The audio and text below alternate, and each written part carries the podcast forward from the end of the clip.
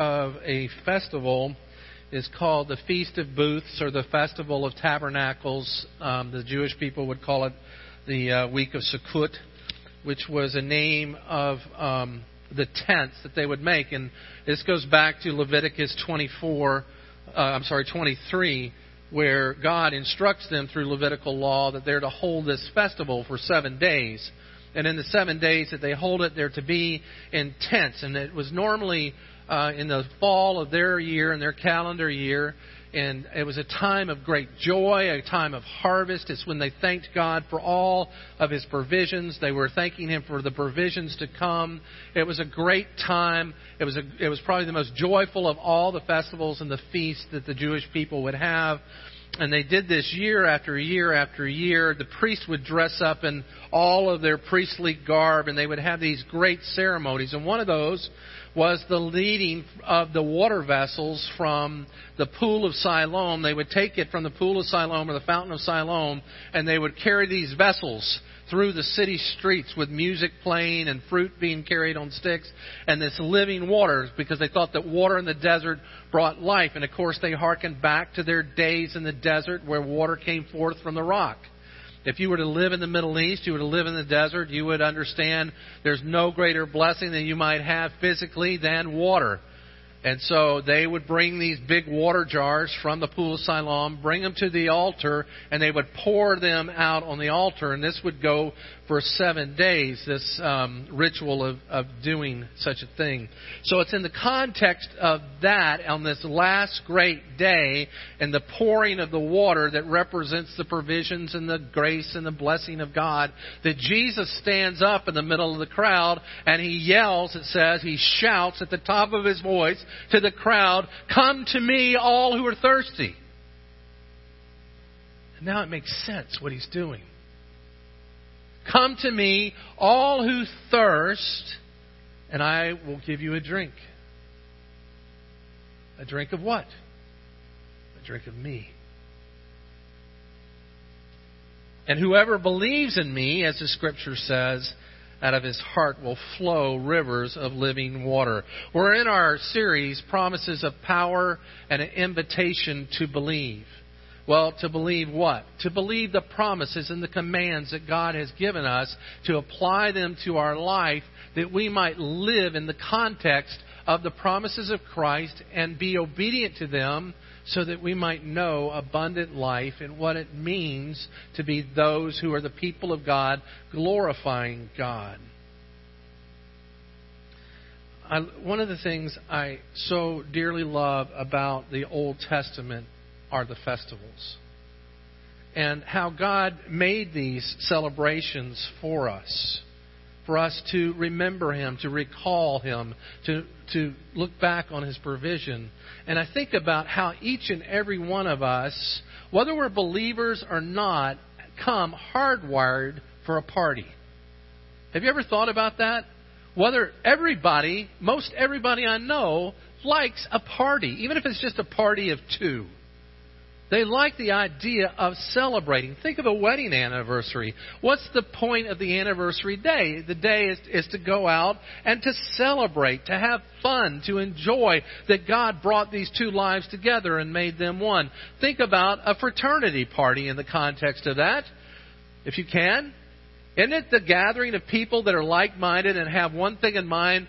I want to feel joy. I want to experience some fun. I want to have joy.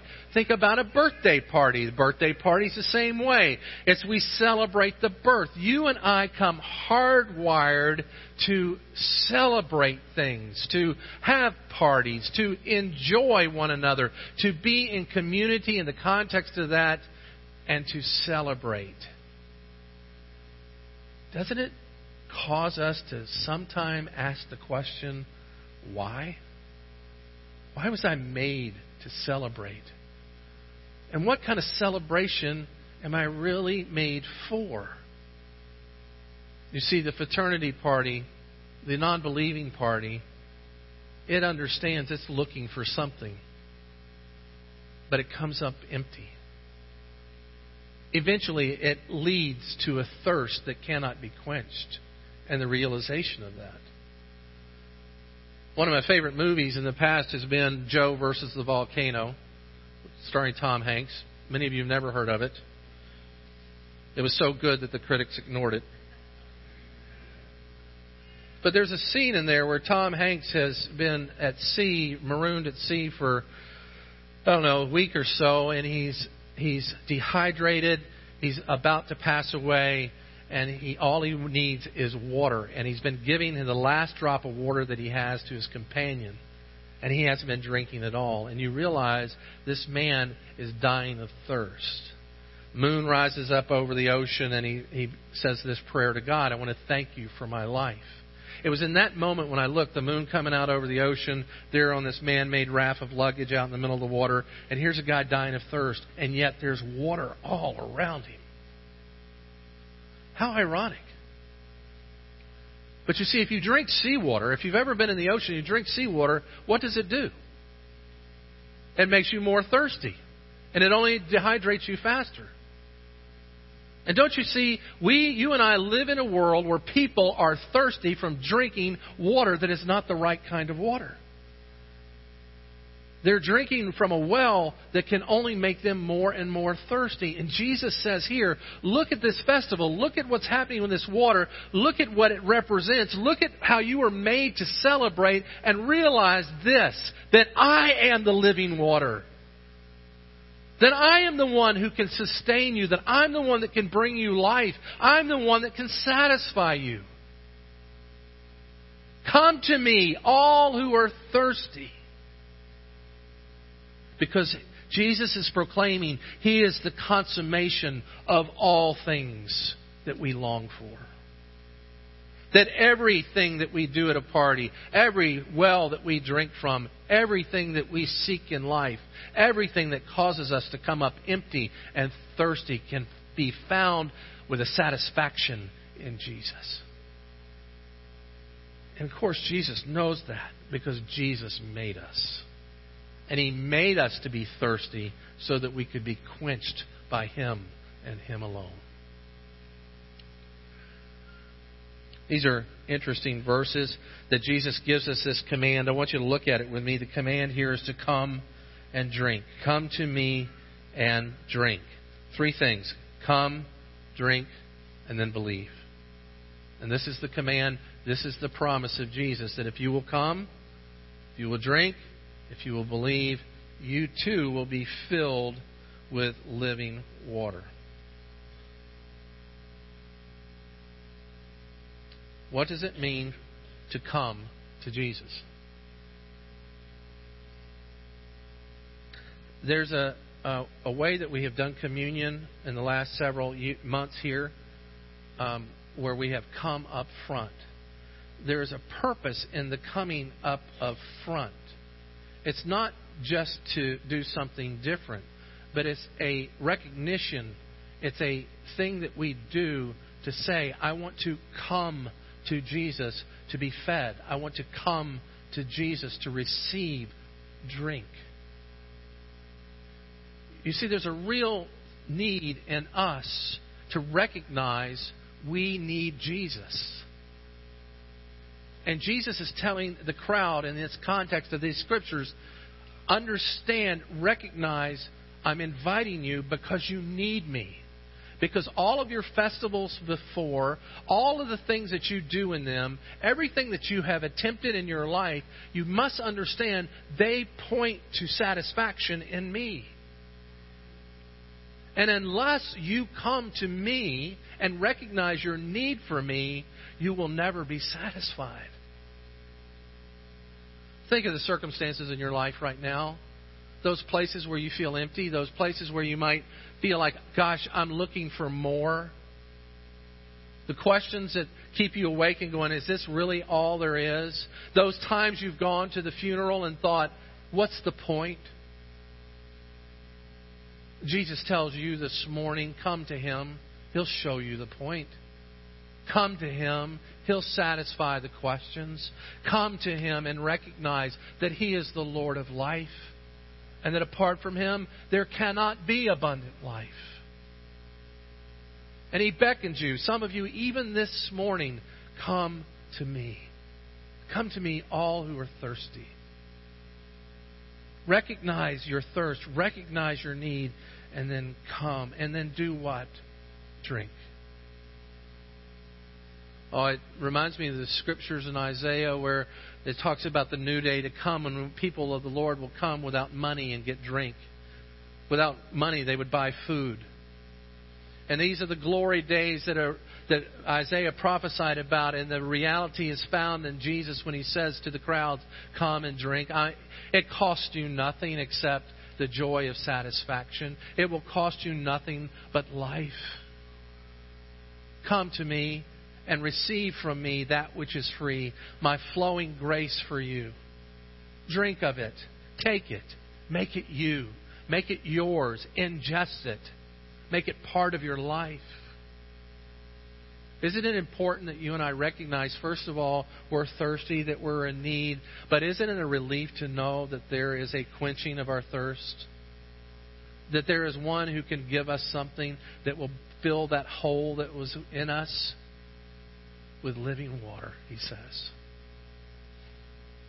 And the third part of the command is this believe. It's one of the most misunderstood words in Scripture the idea of belief.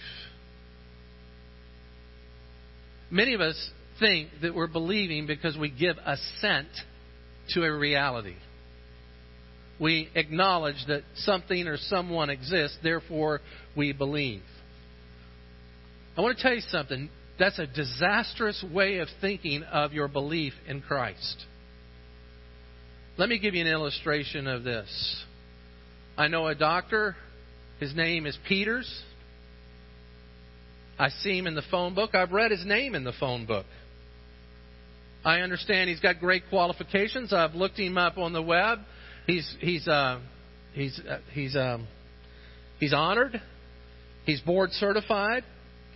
There's there's just so many magnificent things about him. And you know what? I believe he's a doctor. I believe he's a highly qualified doctor. But you know what else? He's never operating on me.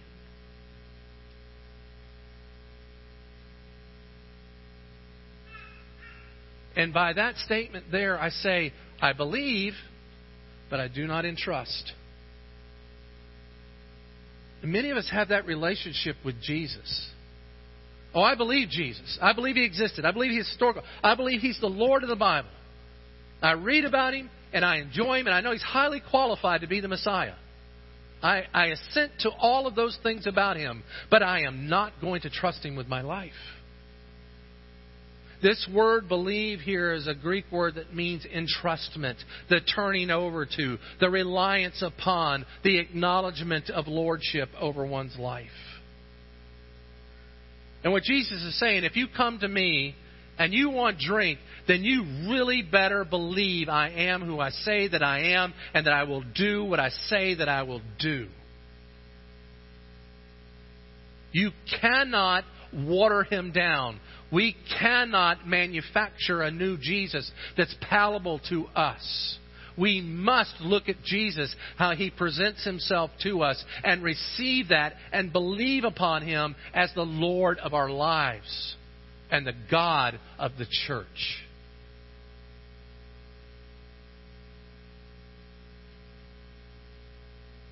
Do you believe that?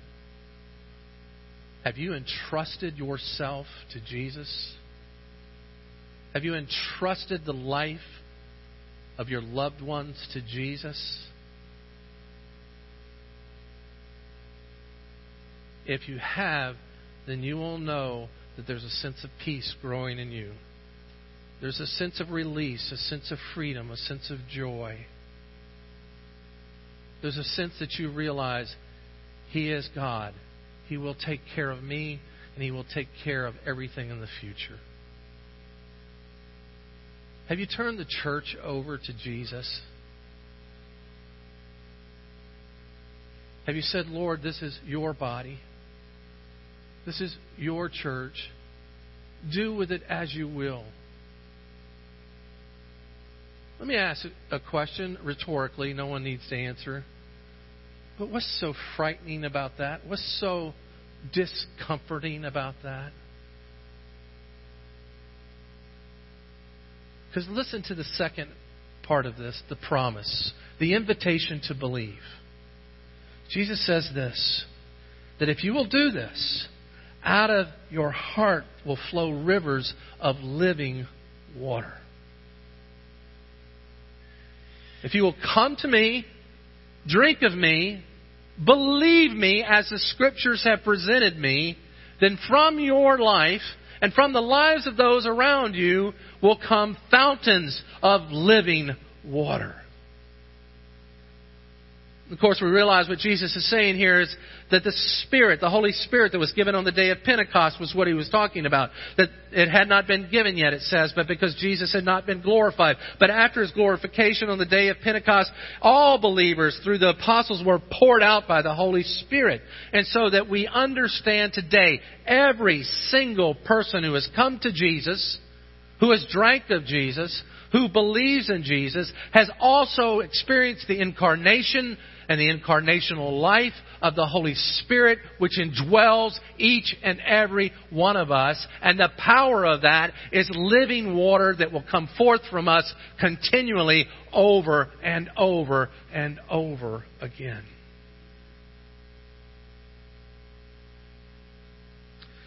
the language here is very interesting. He who believes in me, as I've said, as the scripture said, his heart, this word for heart is the same word where we get the word womb. It's as though Jesus is saying, if you'll come to me and believe, I will impregnate you with living water. You will bear forth life. You will bear it into the world. You will become life giving people. Is that the power in your life today? You may acknowledge that it could possibly be true, but understand the reality that if you have done these things, that is you. That is your identifier. You are truly the birthplace of living water on the earth right now, today. It is the power of East Glenville Community Church that there is a collection of people in here who have truly believed in Christ and therefore been filled with this living water for the purpose of spilling and pouring it out upon the face of East Glenville, New York. It won't take hard work on your part. It will take the entrustment of your life that the Spirit will give you the power to do it with.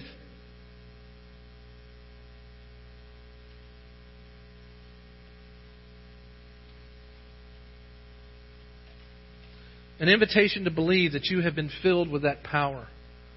An invitation to say, I believe you're more than just a doctor. I entrust myself, O oh Jesus, with my life to do surgery on me. I no longer look to drink from the ocean of saltiness, but I come to that one pure fountain in the universe, your heart. And I believe, Jesus, that if I drink of you, you will fill me with the power of these living waters, and that I will know abundant life.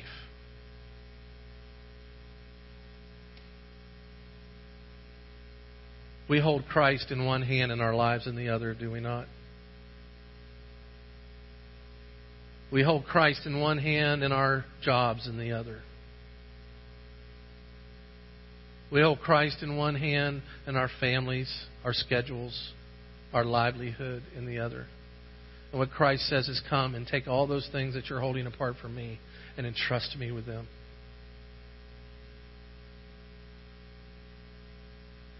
And I will make you a fountain of living water.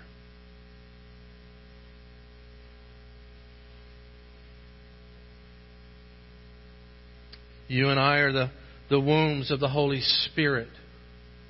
We birth the Holy Spirit from us. In the way that this verb is expressed, it's a present and continual verb. It means from now and onward, you will birth the Holy Spirit, this living water forth from you. That it's not a one time event. It's that we are filled and overflowing always.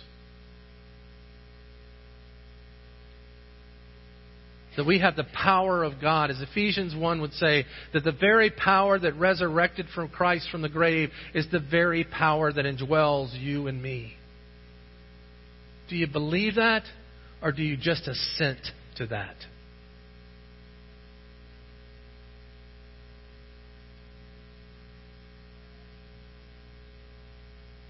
You see, if you don't, then you're still holding part of something in one hand and Jesus in the other.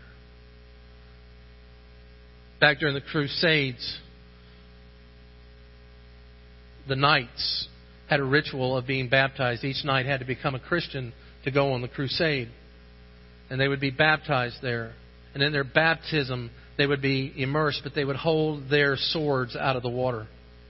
And what they were saying was, is my life is for God, but my sword is for me.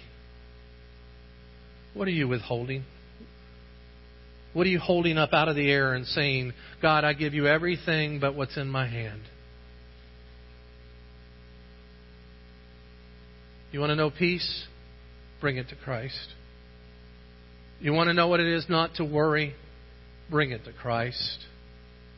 You want to know what it is to begin a day of healing? Bring it to Christ. You want to know what it is to have assurance of eternal life? Bring it to Christ. You want to know what it means to walk through your problems and not be stopped by problems? Bring them to Christ. You want to see your frustration level drop? Bring those things that frustrate you to Jesus and say, do something. Let me give us three quick things to do. Four, really. The first is this. Possibly you've lived in the world of assenting and yet entrusting. Repent. Don't think you're alone in that. I repent every day from that very thing. Sometimes I repent two, three times a day. Okay, three times an hour. But it's what Martin Luther would instruct us in that all of life is repentance, that we are continually to be turning ourselves to this gospel of Jesus. We are continually to come to the fountain of living water. We are continually knowing that we are fully filled with this fountain of living water, but we must come to the gospel to be reminded I am filled with this power. There's nothing wrong with you coming to Jesus and saying, Jesus, I forgot.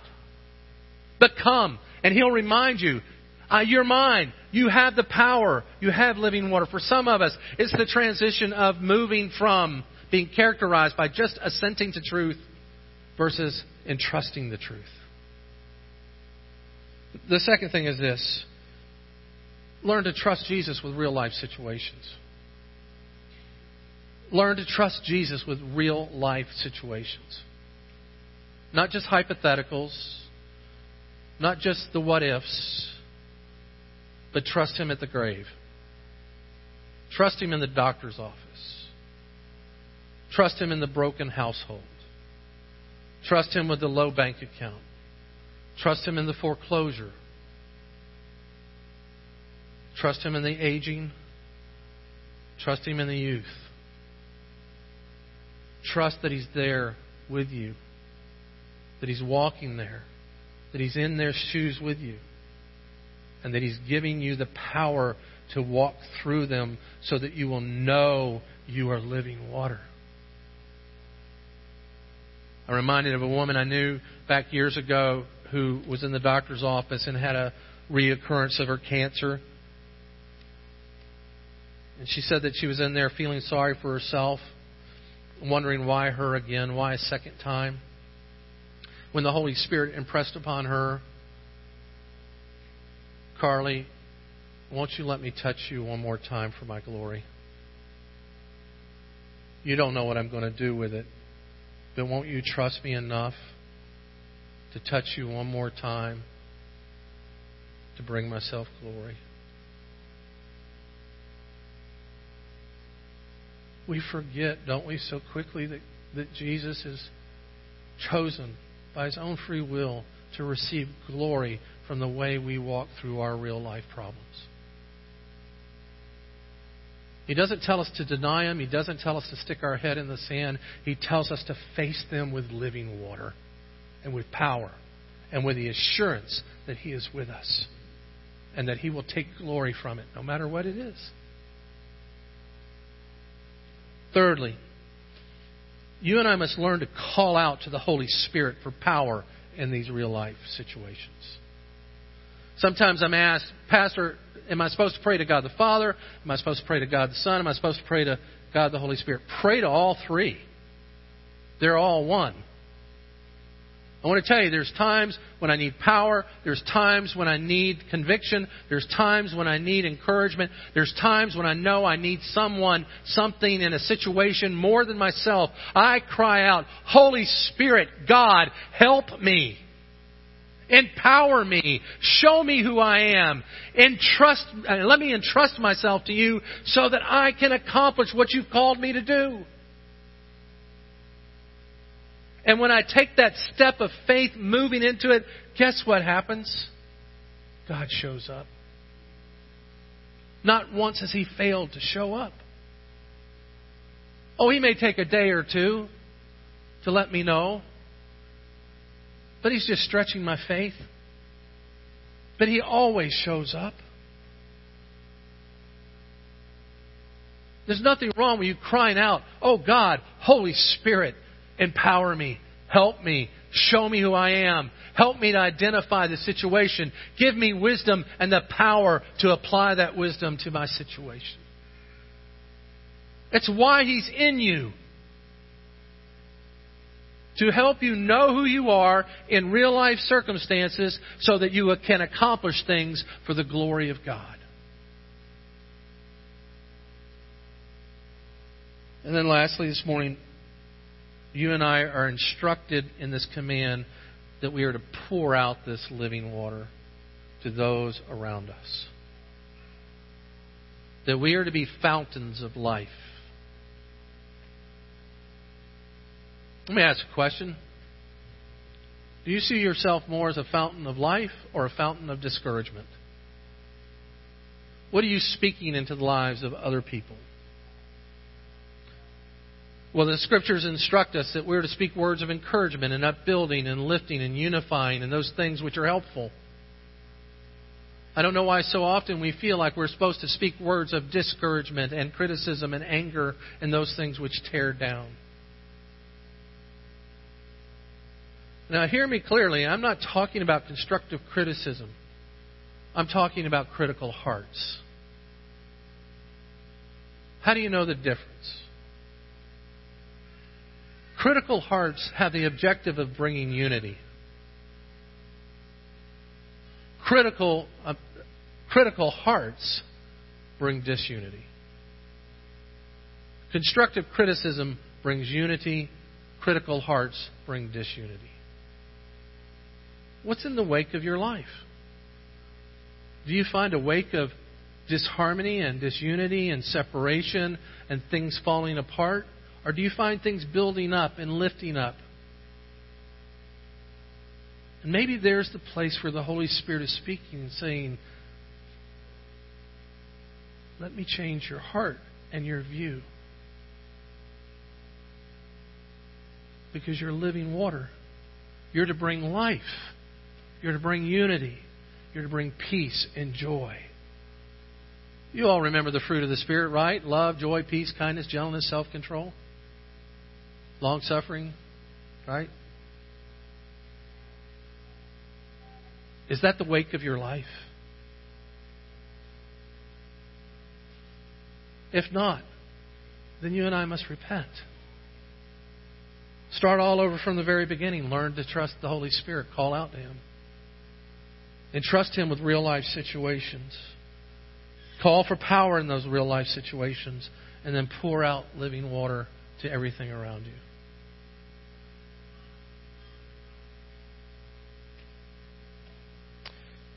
I came to Jesus not because I heard the gospel, because I saw and I experienced the gospel.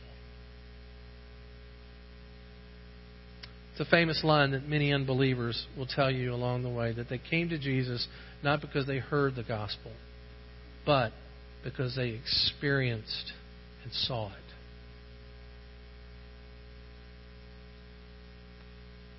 Who are you? Who am I? Who is this church? If not the powerful people of God filled with living water to pour out on this community.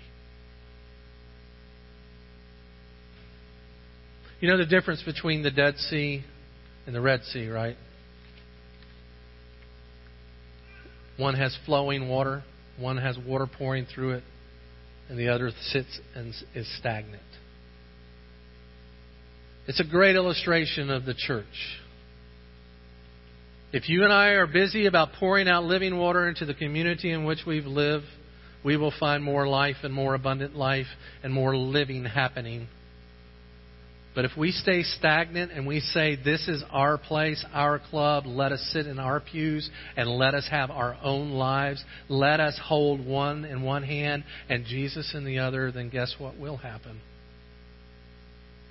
Eventually you will die.